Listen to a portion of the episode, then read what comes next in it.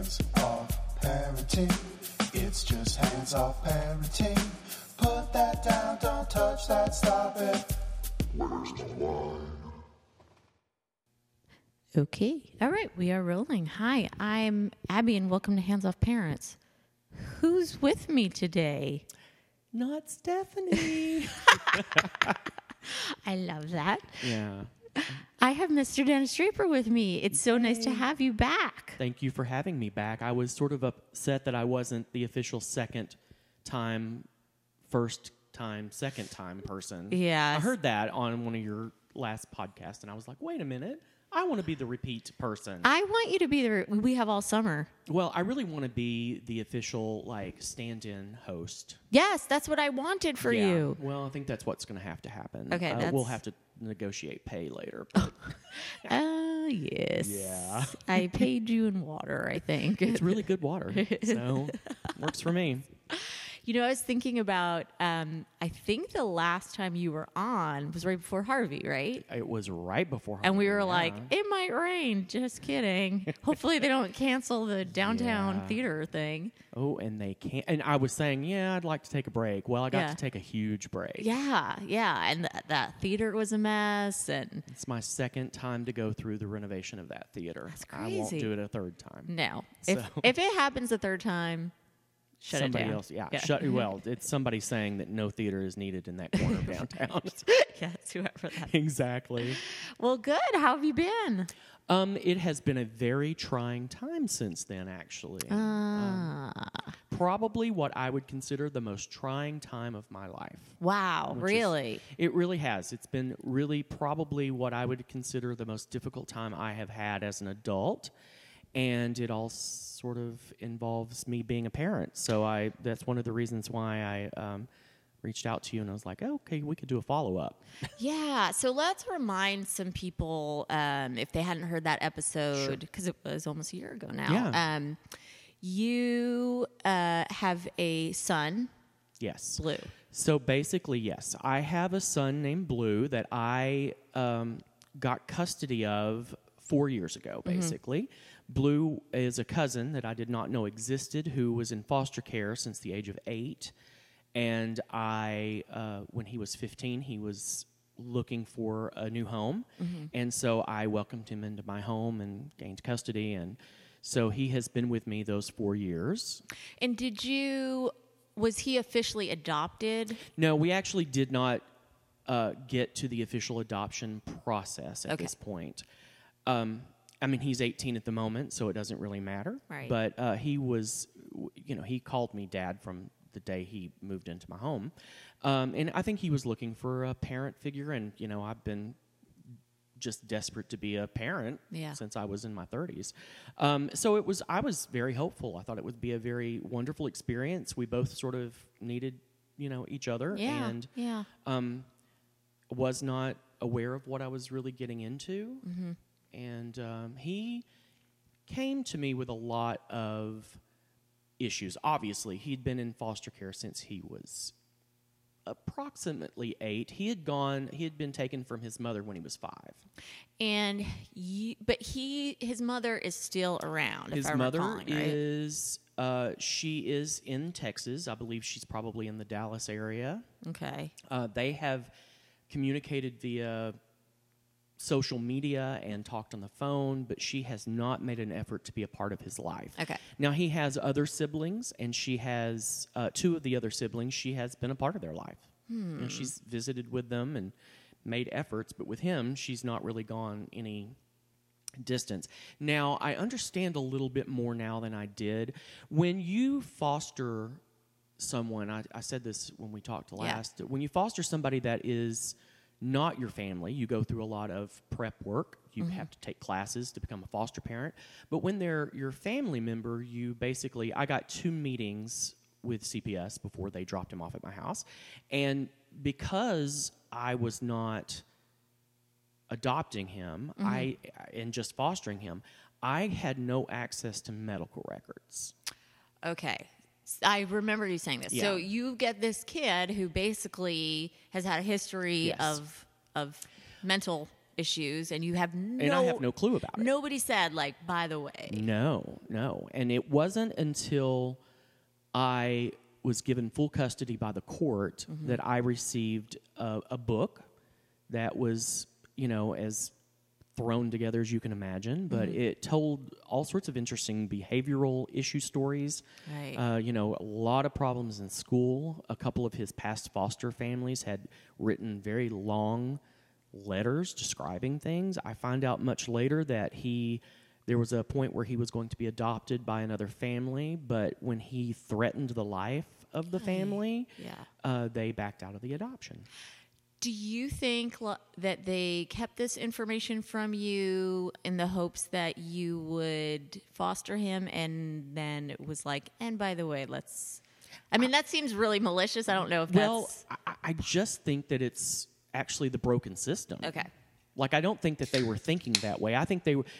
The the thing about it is, is that when you spend time with this kid, you see this sweet, wonderful kid, right? Um, who has learned to use words as a tool. So I think that part of the problem is that he's maybe not as violent as his words make him sound like he is. Okay. But when you hear things like that enough, you have to take them seriously. Yeah. Yeah, of course. And I've explained this to him. I tried to explain it to him um, on many occasions because at this point, um, the phrase, I will slit your throat in the middle of the night, has been said to me more times than I would have ever imagined. Yeah. And after the first couple of times, uh, I told him I was taking it seriously, and then we've dealt with it in therapy. And, uh, you know, I'll tell you how it ended, you know, recently. But Yeah. um, it's, you know, it's one of those things that the mental illness that he, the many probably illnesses that he has, uh some that haven't been diagnosed. You know, it's hard. I don't know anything about them, so it was. It's hard to to know what to take seriously and what not to. And do you think so? My guest last week and I had a long conversation about nature over nurture, and obviously, Blue had little to no nurture in his probably formative years. Yes. How much of that do you think contributed, or It it's hard for me to say because Yeah. you know uh, my experience now is just four years in. Yeah. Um, and before that, I you know I, I'm very lucky. I've the the um, drug abuse issues in my family and things like that have been at a distance. I haven't experienced them one on one. So I know that he went through detox when he was born. Mm-hmm. So what part of that messed his brains up? Yeah, You know? yeah. What part of that is a cause here? Um, I know for a fact, I mean, the kid went through 27 placement homes oh my gosh, from the age of eight until I got him when he was 15. So if you think about the way he was bounced around in the system, yeah, um, his younger brother was adopted while he was with him in foster care. So he watches his younger brother get adopted. yeah, He spends a lot of time with that family, and that family is a very religious family. okay, And uh, he not only obviously was an effeminate child, which they were very aware of and very opposed to, but uh, you know, anytime he would act up, they would lay hands and do some prayers. And so, I mean, you know, uh, there, this kid has a lot of stuff coming yeah, yeah, He claims that they um, tried to perform an exorcism on him and his demons, which you know, I, I mean that's got to be traumatic anyway. But um, on a kid that's already got issues, yeah, yeah. so he's been through a lot. So he's been right? through a lot. So, what you, is nurture? yeah, you right? know, What does that even point? mean? Because you take him on, and I mean, I'm Yeah. having these conversations with you for a couple of years now. Like, Yeah, you tried so hard. I'm just learning a lot right now, and I, I'll tell you, it's it's good that we're having this conversation now. Uh, probably three weeks ago, I you know, I hit an all time low. Yeah. So I don't know I could that I could have really talked as much as I can about it now, but I've learned a lot. I've talked to a lot of people. I've unfortunately gotten a lot of advice, sometimes good and sometimes you know, it's like, please, if one more t- person tells me to watch an episode of Dr. Phil, I might blow up. Oh my gosh. Like, I, you know, I'm certainly not going to get. People are like, go watch Dr. Oh, Phil. you have no idea. The What? people. I, I've had a coworker take me to lunch the other day, and I thought they were just being friendly when they basically said, "Well, you know, from my experience of what I've seen on television stuff, you just need to cut this kid loose. He's not family." And I thought, "What? Are you, what are you saying?" Yeah. But no. So I'm getting advice from a lot of people, and I, you know, luckily I know what to take and what not. Yeah, But, yeah. Uh, but it has been hard. uh, You know. So wh- tell us what. So what's happened? What's your latest? Because So when we left you a, y- almost a year ago, you were like, "It's been really, really, really rough." Yeah. But I'm doing. I'm going forward and doing the best I can do. I was very hopeful back then. Yeah. Um, and there have been some violent moments with him where he will go from being a, a calm teenager, and sometimes I, you know, actually just thought it was teenager behavior. Because that's right? a part of it, right? The hormones Well, and all well, that. Well, exactly. Yeah. And they tell you, and it's hard to see the difference between just a moody teenager and somebody with mental illness. But you, a lot of the things I've read also say that a lot of the issues develop during this time and in their early adult life, right? So, um, back before Thanksgiving, we um, discovered that he had been lying about his online school. He hadn't done any of his online work um, which I had paid for because of his social anxiety. Uh, it was hard to get him at- back at school. Okay. He'd been bullied, so we were on doing things online. So he wasn't doing that. I then discovered he was not taking the medication that his psychiatrist had prescribed him for not only his anxiety but his depression. Okay. So when we had this conversation, you know, I had already was trying to be as calm as possible because he, you know, it's, certain things set him off. Mm-hmm. We were driving down 610 and he blew up at me in the car. He threw his drink at me while I was driving and then it just went downhill from there. Okay. So I basically got him out of the car and told him that I, you know, uh, the violence is not acceptable and that he would need to find a place to stay. And um, luckily, my sister lives near and she came and helped him move stuff out of my house Okay. into a friend's house. So you were like, not just temporary. I just need a break from you for maybe an extended period of time. Well, I told him that you know we would need to separate. That I didn't need. You know, I look. I'm. I've never been in a violent situation in my life. You know, I mean, growing up, I, you know, I mean, I'm from Texas. I shot a gun once. Yeah. I hit a bird. I cried for three hours. You know, I. The only fight I've ever gotten into with my sister when I was little and hurt her, I cried because I hurt her. Right, You right. know, and so it's really sort of a, an unusual thing for me. Yeah, no, I, I've It's never been around Yeah, it. exactly right. Yeah. you know, and so it freaks me out completely, and it worried me with him, and so I um, had to separate us, which was you know a necessity. He went to a friend's house. Um, things got better over the next few weeks, and we had pre-planned a trip to Disney World Okay. and I, it was between his birthday and mine, so I uh, was filling things out. And our first time to actually see each other was going to be on a Friday night for his birthday. Okay. He canceled those plans. We were leaving for Florida on Monday. Okay. That was a Friday, birthday, Monday, leaving. Um, we didn't speak to each other over the weekend, but we had texted back and forth and made plans for me to pick him up Monday. When I picked him up Monday, his mood was different than I'd ever noticed. Okay. This turned out to be the worst trip of my life. He was moody. He didn't want to ride a ride. He didn't want to see a show. He picked fights with me. Yeah. He wanted to sleep really late each day. By Thursday, we were coming home Friday. Um, I sent him home back to the hotel on an Uber and spent the rest of the day at the park by myself.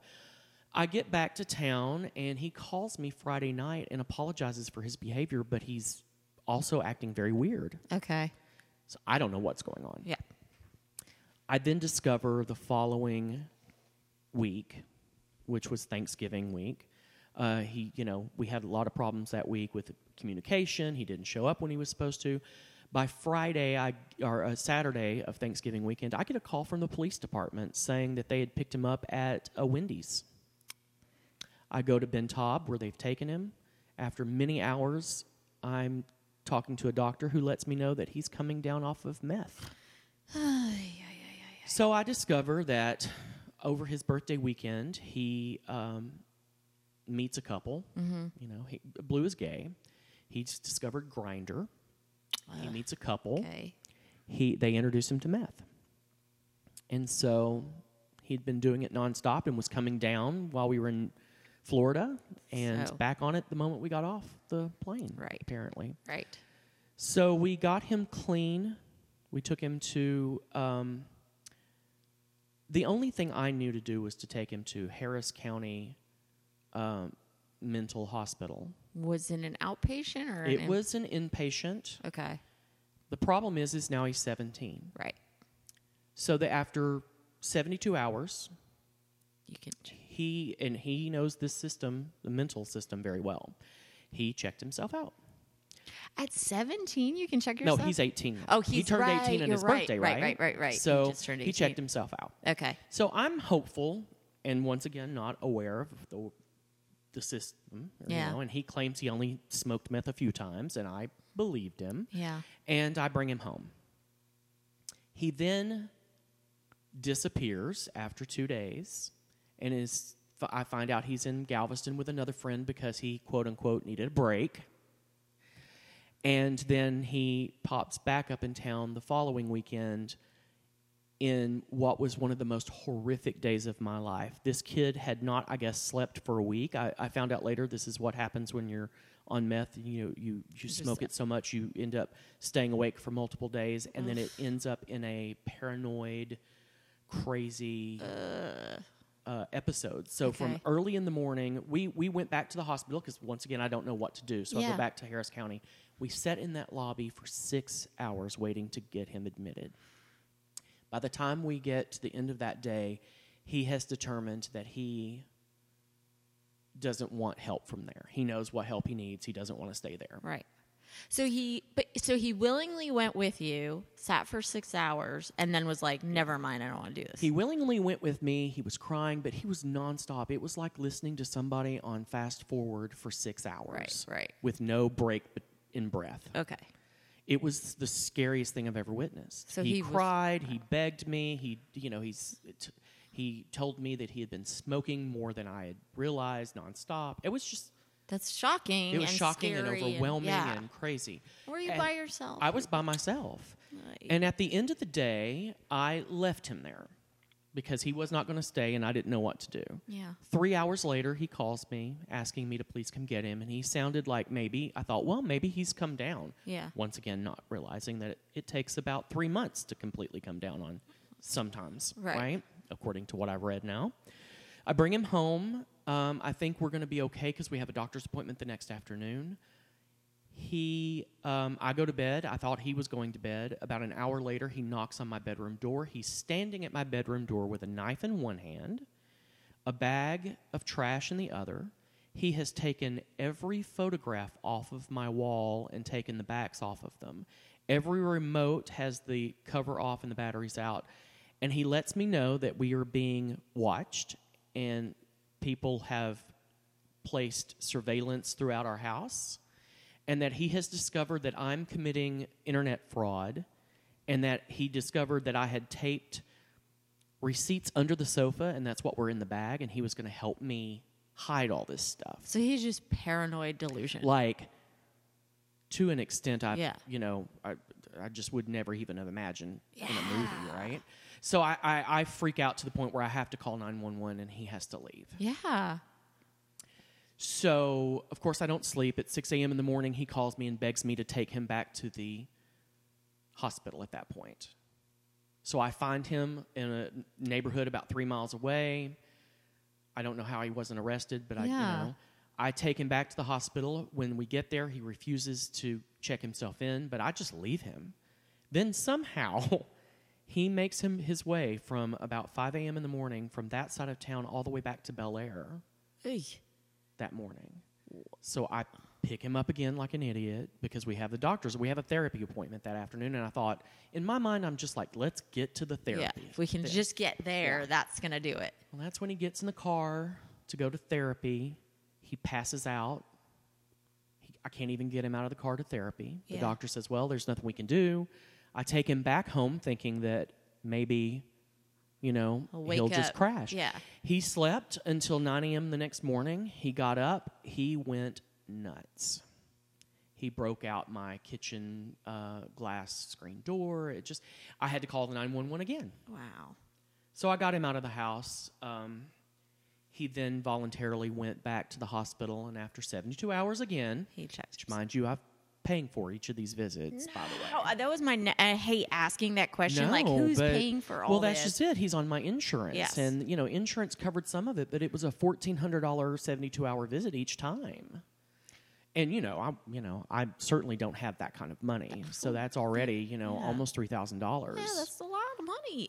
So he comes out though, and it's right before Christmas, and he seems to be okay again. We make it home for Christmas. He's wonderful. Okay. We make it back. He's wonderful. It, you know, we're back in the apartment. This is right after Christmas. We make it to April. Okay, and he stayed pretty good. He stayed okay, but there's a lot of things that are happening at this time. I, I feel like our therapist is not acknowledging other mental things. okay. He refuses to see his psychiatrist. He refuses to be on the medication that she wants to put him on. Mm-hmm. And mind you, we go and he's on 20 milligrams of Prozac, and then he says, Well, I just don't know that it's working. So she just keeps upping the dosage. By the time we get to the end, he's on 60 milligrams a day of Prozac and walking around high as a kite all day. Right. It's like if it didn't, it's maybe that's not what was working. Maybe well, it. exactly. But at this point now, he's 18. I don't even get to go into the you know sessions and talk to the doctor. She Yeah. doesn't even have a conversation with me anymore. Yeah. So the world is changing at this point for me because of the fact that he's 18 He can do whatever he wants. and he could do whatever he wants. So then, you know, by the time we get to April, things get really bad at the apartment. He's uh, apparently every time I go to bed, he's basically inviting people over. I have all these little moments that have happened. You know, I had things missing from the apartment, things stolen. I, I don't know if it's him. I end up having to get a lock for my bedroom door with a key. I put uh, cameras in the rest of the apartment, which he unplugs almost daily. Yeah. Uh, and then one day we had a friend of his show up after I go to work who was coming down off of meth, and Blue had to call 911 for this friend. And the apartment manager came with the police, and she claims the kid was in our apartment, which Blue claims he wasn't. But according to her, we broke our lease about no illegal drugs in the apartment. So she basically, at that point, had given us 24 hours to evacuate, and then I 24 convinced them to let us have until the end of April, which is when our lease was supposed to be up. Okay. But still, you it was like go find a new oh, place. basically. Oh, I, and you know, at this whole time, I'm having a, a, a mental, physical breakdown. How could you not? regardless. So, and you know, I've got friends that stepped up, and you know, we I ended up finding an apartment fairly quickly. Okay. The rule was when we moved into the apartment, nobody was to come over. We had no guests, and that he had all these other rules. He had to finish school. He had he had six months to you know finish school. He had to find a job. You know, so I set up as much of a structured situation that I could. So we move in on a Friday. By Wednesday, I come home, and one of his friends is in my living room. We have that moment. I said, "This is not. I like this guy, but this is not acceptable." Mm-hmm. By Friday night, I come home after seeing a show, and another stranger's at my house. That blew up to pretty bad on Saturday. Yeah. And we had because not only was he at the house, but I said he needs to leave soon, and I, you know, very angrily go to bed. Of course, shut my door and go to sleep, only to discover the kid didn't leave at all. He was still there the next day. So we had a very tense conversation. I felt like he got it mm-hmm. until Saturday morning when I woke up and walked into my bathroom and some guy was literally standing there having just showered in my shower and then come to find out that this guy is on probation. I don't know where this guy came from. I don't know who this guy is. This is like a nightmare. So that's when things got really bad. Yeah. I uh, sent him a text saying, You and your friend need to leave within the next five minutes, or I'm going to cause a scene and call the police.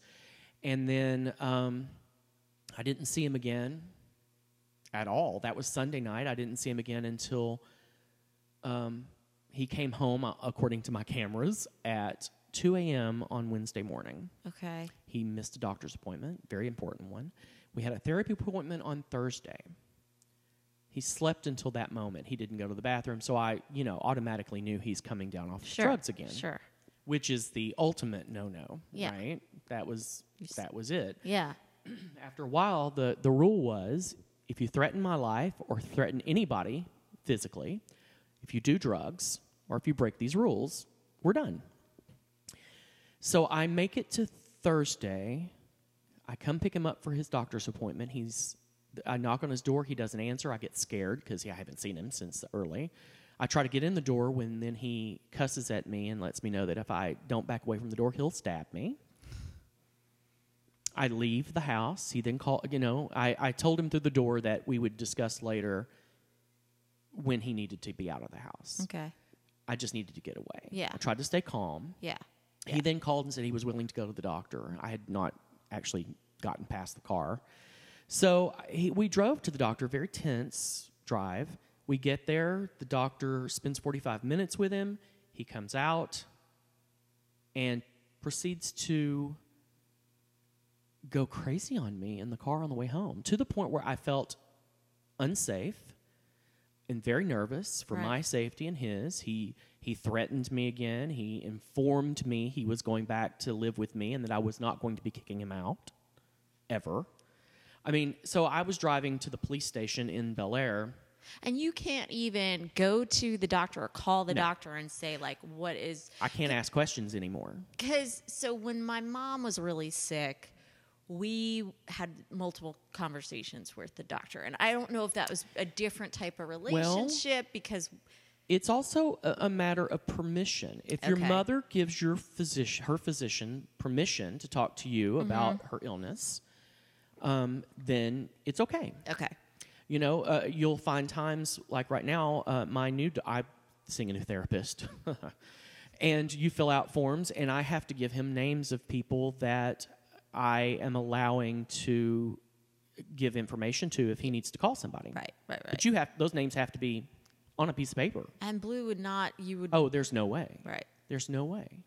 Uh, you know, and to this day, he's still experiencing this paranoia. Whether it, and it's, you know, he's he's a hypochondriac anyway, but the methods exemplified this to This- it. Like, I mean, it's just and the and the paranoia is insane. Yeah. he has destroyed two new iPhones until I realized that he was doing it on purpose, and he'll never get another iPhone um, or phone. And then he destroyed the last sort of inexpensive phone I got uh, got him because people are hacking it, according to him. so he is just Yeah, he's, he's sort of Paranoid. like things are. and it sounds i mean i'm now i'm not i don't want to be like an armchair doctor or whatever but um i have a cousin who has bipolar disorder Yes, and when he is on his medicine regularly he becomes a pretty normal person Mm-hmm. but something in him and this has happened over and over and over again his brain says you don't need this medicine and he stops taking it and they'll find him you know like in another state yes, and i that wa- happens with a lot of people. Actually, Yeah. more I've discovered. yeah And that's very much Blue. Blue uh, doesn't want to take the pills because he feels like they make him. Uh, they make him feel different. They Right. make him feel unusual, as opposed to make me feel better. So I mean, I also don't know. I mean, we've only been treating him for depression yeah and anxiety. Yeah. Which I feel like there's other things going on, but I also have discovered that the drugs are probably a lot. Oh, there's a lot more going on than I know. yeah Uh, I knew that he had been experimenting with his friends with acid and, and ecstasy, like you know, uh, kids are you know doing. I mean, you know, I experiment experimented when I was in college. yes but these things respond differently to different minds as well, and his mind cannot even take. I- can tell you when he's on when he smokes pot because he's a very different kid yeah yeah um, he doesn't get that I can see this clearly, and he's always denying it. And then you know we're discovering. So re, you know, so things got so bad in the car that day. We I was trying to get to a police station so that if things blew up, I, there would be help for us. yeah Well, not realizing that the one station I was aware of in my neighborhood still hasn't opened since Harvey. Ugh. So that's when things got very blew up, and he attacked me in the car Because he knew he saw because he knew what I was doing, Yeah. and uh, he physically attacked me. It got really bad, and I got him out of the car, and I called the police, and I finally got home, and um, I don't know. The officer kept trying to get me to f- press charges. Right. And I mean, you know, maybe I should have. There's a lot of people that say maybe he would be safer in jail. And then I just keep thinking of this 18 year old kid in Harris County, you know, and I, I just could not do it. Yeah, You know, I here I am with scratches and bruises. Oh my gosh. and, you know, I'm worried about him, but I don't know what to do. Yeah. Yeah. So, uh, and it doesn't know, sound like anybody has been particularly helpful. No, nobody is helpful. I'm either getting I'm I'm getting a lot of well, you should just cut this off and walk away. Right. Right. And you know, a lot of friends, close friends, Yeah. I have only seen or talked to about the bad times. Right. Right. So in their mind, I'm dealing with a lifetime movie where this kid is going to kill me in my sleep. And I get that that's the fear I've put in these Yeah, people. yeah. And so in their mind, the best thing is just just walk away.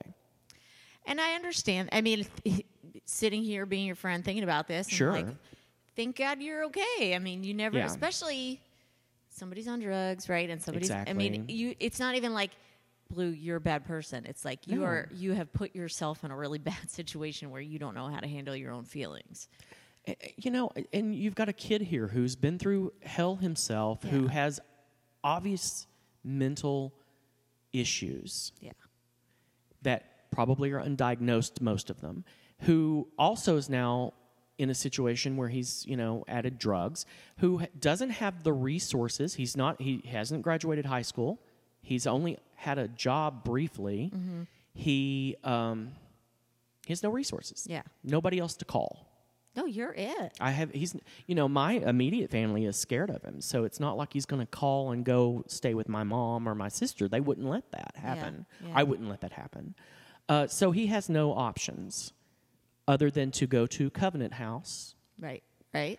or you know I, I you know it, it was just really it's been really difficult. He finally a few weeks ago told me that he would be willing to go to rehab, Okay. which I felt extremely relieved about. Yeah. I called around and found a place that has a detox center in the Heights and that also has housing both here and in Austin and other places.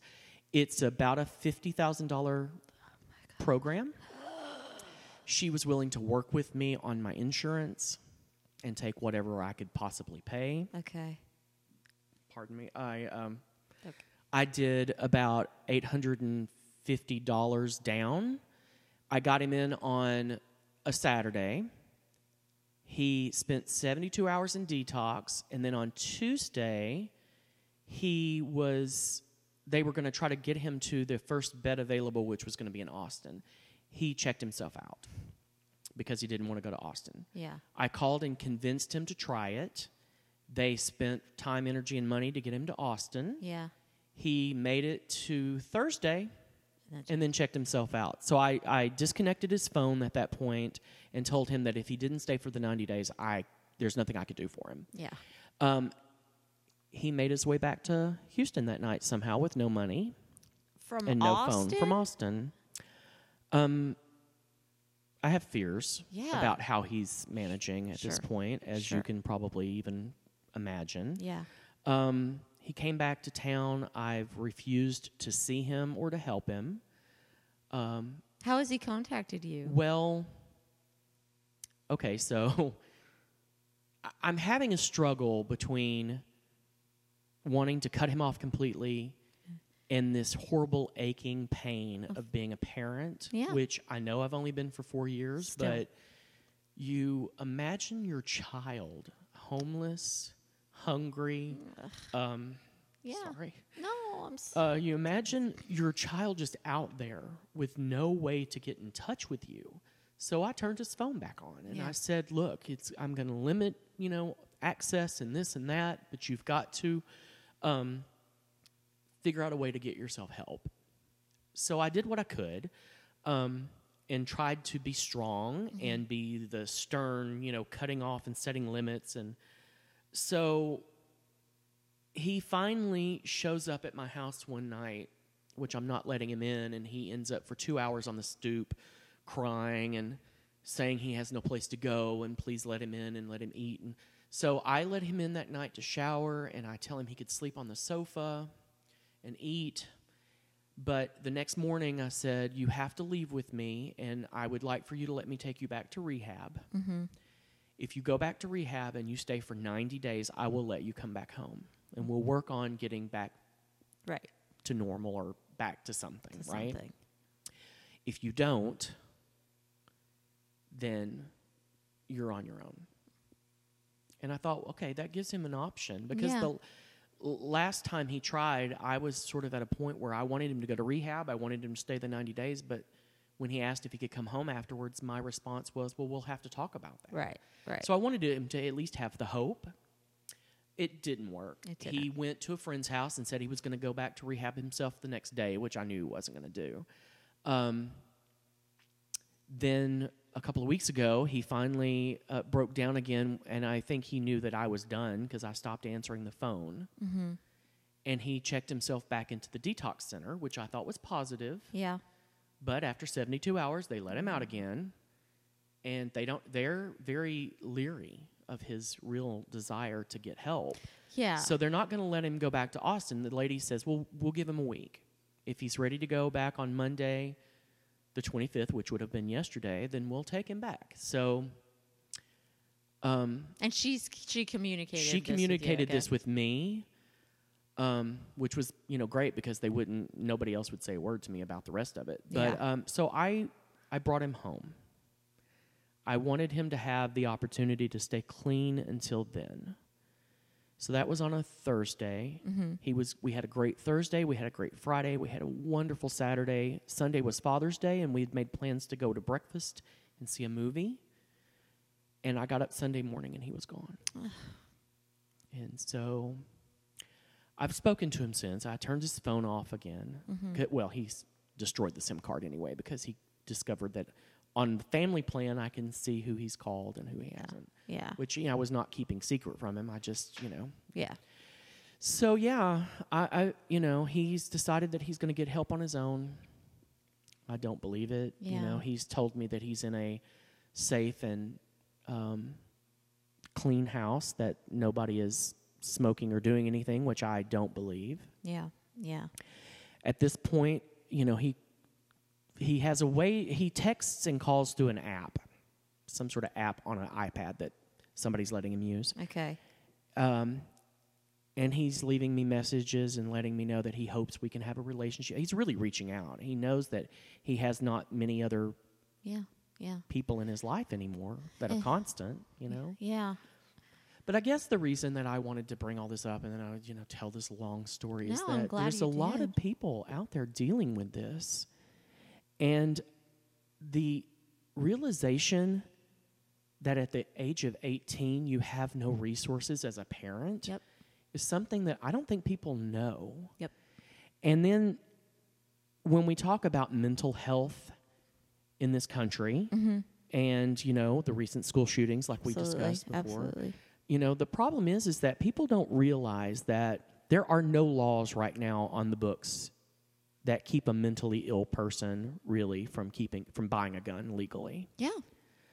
um, unless that person has been has com- been committed to a hospital Right. or committed a crime So, for example, and I'm not saying this is something that Blue would ever No, do, but, but- if he did want to go buy a gun, he was on some sort of drugs or whatever, um, and decided this was going to be something he was going to do, there would be no stop. There would be nothing to stop him. no Correct. Right? There's absolutely nothing to stop him right now. He actually would love to have a gun. He's asked for something like that. Mm-hmm. He's he like he's a very skittish kid that likes to have, you know, I've found knives, kitchen knives hidden underneath his pillow, his you know, in his room. yeah. Um, and I have another friend who I uh, work with whose son is in a mental hospital right now who thinks he's Napoleon. I mean, seriously. Wow. And he owns a gun, and she approached uh, the officers about seeing, uh, and the hospital about what they can do about getting that gun confiscated. Yeah. And at the moment, there's nothing she can do. He purchased it legally.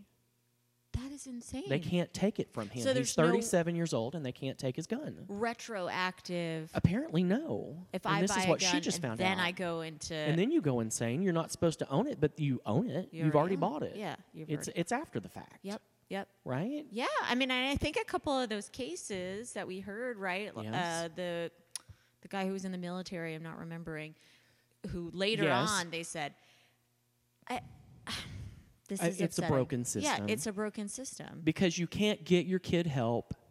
You can you can report it all you want to at school. This kid has got Yeah. behavioral issues. Uh, You know what do they do? Yeah. What what are your options? And as a parent, what are your options? And so I, you know, all I all I've been able to do is ask friends advice, and not everybody's gone through this, but you know, I've, a lot of stuff on the internet. You know, the as an adult, what do you you know, as the child becomes an adult, what do you do? Yeah. you can set up your own boundaries you can try to get them to get help but most mentally ill people either don't realize they are Yep. or don't want to get the help Yep. or you know have you know they're They- scared of the help i don't know there's Yeah. a lot of different things going on depending on the kid And I think, you know, Stephanie and I have talked about this before, and and even when uh, Nancy and I were talking a couple weeks ago, and she was like, you know, you got to lay your hands off when it's, it's like, it's okay when you, when your kid is okay yeah to say, you know what, you might be messing around and doing some Yeah. things I don't approve of, but I'm not going to be up your butt because I know you well Yeah. enough. And I feel like we were kids, uh, we know Yeah, that, of right? course, right? did bad things, but how you real, but you would never say that about Blue. You'd never No. say, I should just back up. No. There's can't. you know, and and he's had issues since he moved in, but I did read an interesting article that talked about kids as teenagers and and you know, how to tell the difference between just your normal moody teenager and the development of a mental issue. And what did they say about it? Well, it said that you really need to pay attention as the kids get to the, be an adult, and you need to pay attention if they're sleeping more than they should be, if their appetite's changing drastically, you know, all of a sudden, if they, uh, you know, seem to be unhappy, if they alienate themselves from their friends, if you know, that they're just all sorts of these things that as your kids become, a, you know, uh, get into those teenage years, that you should be watching out for because you'll notice as an, a parent when your kids mood and attitude changes. And you know there's a difference between a moody day and a kid that's you know moody for a week and then all of a sudden it grows into something bigger. And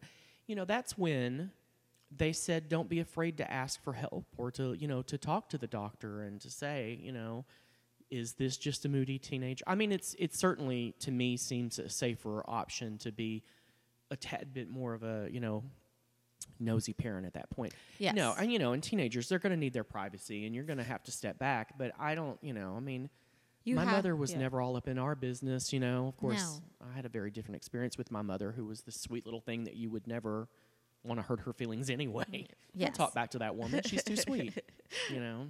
Yeah, I mean, I don't know. It's sort of frightening to think that you think you know your kid Yeah, and then you really don't. I mean, because it sounds like, from my perspective, you gave him chance after chance after chance after chance. Because probably somewhere, what you said, I mean, somewhere in your heart, you're like, he's not a bad kid. He's just going through this shit. yeah. Um, I also feel like it's interesting. One of the things that they said to uh, be aware of is, you know, um, unusual, like, you know, increased like sexual activity. Um, I don't. This kid is very secretive. right.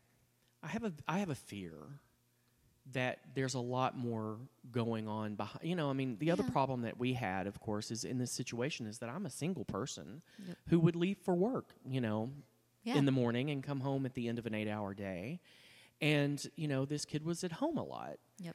Um, and he has access to social media and a phone and apps. And like I said, he met this couple on Grindr, and he's obviously familiar with that Yep. which you know as a 46 year old gay man i'm don't even feel comfortable going on those apps.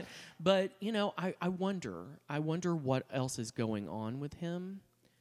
I feel like you know, uh, he's a cute kid. Yeah. I think that he's learned that he doesn't have to do a lot of work to get the things he wants, and I have a feeling that's why he, or how rather, he's been surviving, which freaks me out as a parent too. Because did I push that further?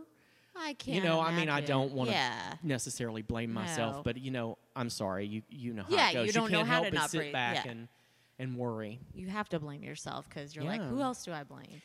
But I mean, it sounds like he, you did s- everything. You know, eh, eh, you did so much. I tried to do as much as I personally could, and I thought in this situation that you know, even being a single person, that I was giving him the best that he could have the, the option to have, other Right. than to go back into a boys' home, and you know, and I don't know. I mean. Sometimes I think maybe that would have been the best option for him. Because then he would have been under. It would have been, but I mean, would he come out in a worse shape because he didn't have any human, real human, you know, compassion in his life? I don't know. I, I don't know. It's hard to say. I, I think that for people that might be going through this, you have to have your own support system, and I'm very lucky that I have the friends that I have, and that I have the work. You know, working where I work, they're so supportive. Were they aware of a lot of this stuff going on? I've been very upfront with my boss, Yeah. my immediate supervisor, about what's going on, and you know, he'll text me, and he'll call, and he'll check in, and I'll ha- say, you know, I've had a really rough time. I just need some. I need the next afternoon, and he'll, you know, it's it's not an issue. right. Right. Which you know, I'm so thankful for. I mean, I'm so lucky there, and I have a few friends that you know that I think me adopt, you know, bringing this kid into my life, trying to adopt him anyway, sort of freaked them out, and they backed away, which has been weird. That So this has actually caused, you know, even this situation has caused some friendships to go away. right. Right. Um, I'm okay with that at the moment. Um, but I think people have to get their own help, whether it's friends, you know, therapy. I found a wonderful new therapist. Thank God. Uh, and I'm I'm seeing him once a week, sometimes twice, Yeah. And I have to. And it's helpful in terms of having these conversations and talking about Yeah.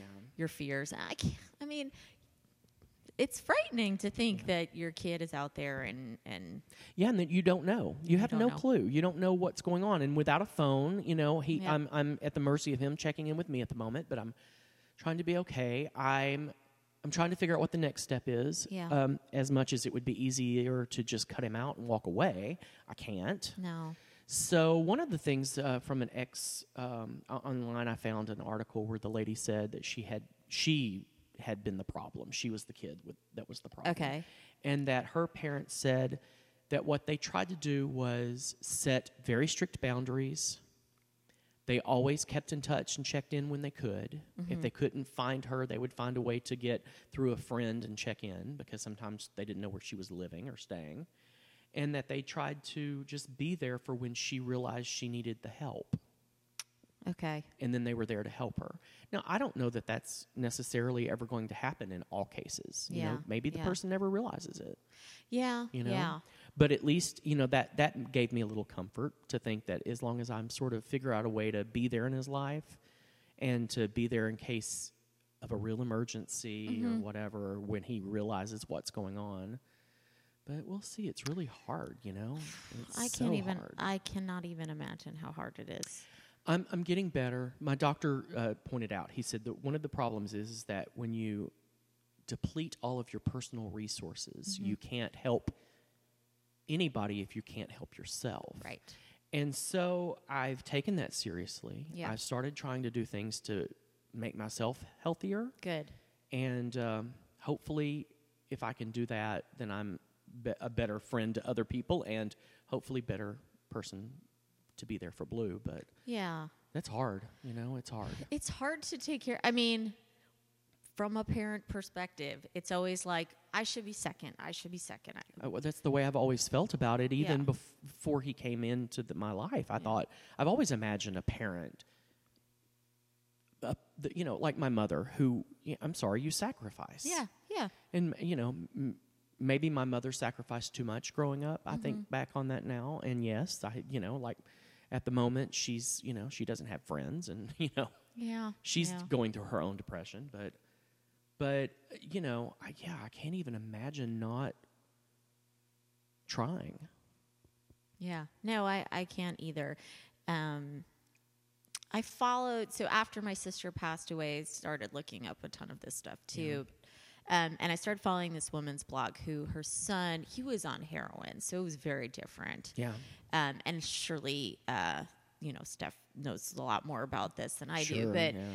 I mean, same thing. I mean, every post she would say, "He's he's doing great, he's doing great," and then it would be like, "Oh," and then he left. It just takes one he- bad moment. Yeah. though. It's you know doing great. You know, twenty times one bad moment ends it all. Right. Yeah, and I just kept. I mean, I couldn't stop reading it Yeah. because I just wanted. I was like every time cross my fingers. Like every time I would get an alert, like she posted something new, I'd be like, "Please, just let this kid," because you just want your Yeah. kids to. You just want the best for your kids. You want the best. Yeah. Um. I you know I hate the thought of having to try to prepare myself for the worst, but at the same time I you know I'm worried about that. Yeah. I don't know how I will, how I would handle that situation, but you know I'm gonna do one day at a time right yeah, now. that's the thing. Yeah, That's the that's all thing. you can do. That's Sometimes can it's do. one hour. Yeah. or five minutes at a time. Yeah, But, yeah. Um, and I've had better days, you know, and worse days. I mean, there are days where I can't get out of the car to go to work because I feel so I'm depressed about it. But Yeah. things have gotten a little bit better in the last week or so uh, for me personally. So I'm trying to think of that. I'm trying to follow the, you know, I started meditating, I, which I'm gonna be honest with you, I've never done it before, but it really has helped me calm down. That's awesome. I I just read an article about how it's the new thing. Well, it really, I, you know, I'm For- having anxiety attacks, and it really, when I do that, it's, you know, and I stop and do just a quick five minute breathing meditation, Mm-hmm. you know, it really has helped me. I mean, in little things. I started painting again. Oh, I, nice. Let me tell you, I almost brought you that I, I do crafts now. what are and, you uh, crafting? um, well, shadow boxes and flowers and things. And yeah, I'm that gay Start an Etsy. girl. I, I'm telling you, I um, I kept thinking I've got to get rid of some of this stuff because now it's just sitting in my house. Do it. I'm gonna have to do something. I'm gonna, you know, yes. The gay man's guide to grief, we'll call it, and that'll be my Oh. Etsy page. Hello. you just won. I'm, That's I'm sort of scared of your, you know, holiday gifts now. Wait for the birthday. No, I think it's great. I think it's great. You just gotta just do stuff that makes you happy. And yeah. um, man, I'm so glad that you came on and and shared this story because I can, Yeah. I'm sure it's hard. Well, I wanted. About. I just. I, I really. I'm desperate to. If anybody, you know, certainly reaches out and wants to talk about, you know, they're having these issues. We we got to make people aware that mental illness is a real illness. It's not nothing to shy away from. No. We've got to start talking about it. We've got to get help for it. Um, and obviously, in this country, and we got to stop just talking. It has to be Exactly. We got to make the laws different. We've got to get people out there to help people. You know. every time we ha- this something happens Mm-hmm. again with a shooting and we blame it on or blame I don't know if that's the right word, but attribute it to mental illness. Yeah. I I feel like fine. If that's what you want, you don't want to ban guns. We're we're not having that fight. Yeah, then, then, let's get serious Then about the let's mental get illness. about the mental illness and do freaking something let's about do that. it. Let's, yeah. you know, uh, yeah. I mean, they've got to because clearly we're just talking about it for how many years now, Yes. And nothing has changed. In this country, we are. I mean, now we're going to go down the hole. Like we are getting miserable, Yeah. and more miserable, and exactly. suicides, and uh, We'll have to talk about that and uh, on our next episode. on our next episode, we need it. We need some uplifting. Exactly. we need something uplifting. But um, oh, I love you. I I'm, love you I'm too. glad you're here, and I'm, I want to see some freaking shadow boxes. Oh well, you'll you'll see plenty. I'm already identifying places where we can put them around Oh, the house. please. Thank you for coming on the show. And yeah, if you if you have had situations like this and you're listening and you're or you have questions for Dennis, I'm sure he'd be happy to weigh in on some of this stuff because you've got a lot. I mean, you've got teens, you've got foster, you've got drugs, you've got mental illness, you've Let's got talk. I'll tell yeah. you what I know, and we can support each other. How's Yeah, that? that sounds good. That sounds Great. good. All right, thanks for being on the show. Thank you. Dude. Do, do, do, do, do, You can follow do, Hands do, Off do, Parents do, on do, Twitter do, at Hands Off Parents, or you can always send us an email at handsoffparents at gmail.com. Or if you look on Facebook, if you're into that thing, you can find us there as well. Hands Off Parents is Steph and Abby. Bum. Mail camp.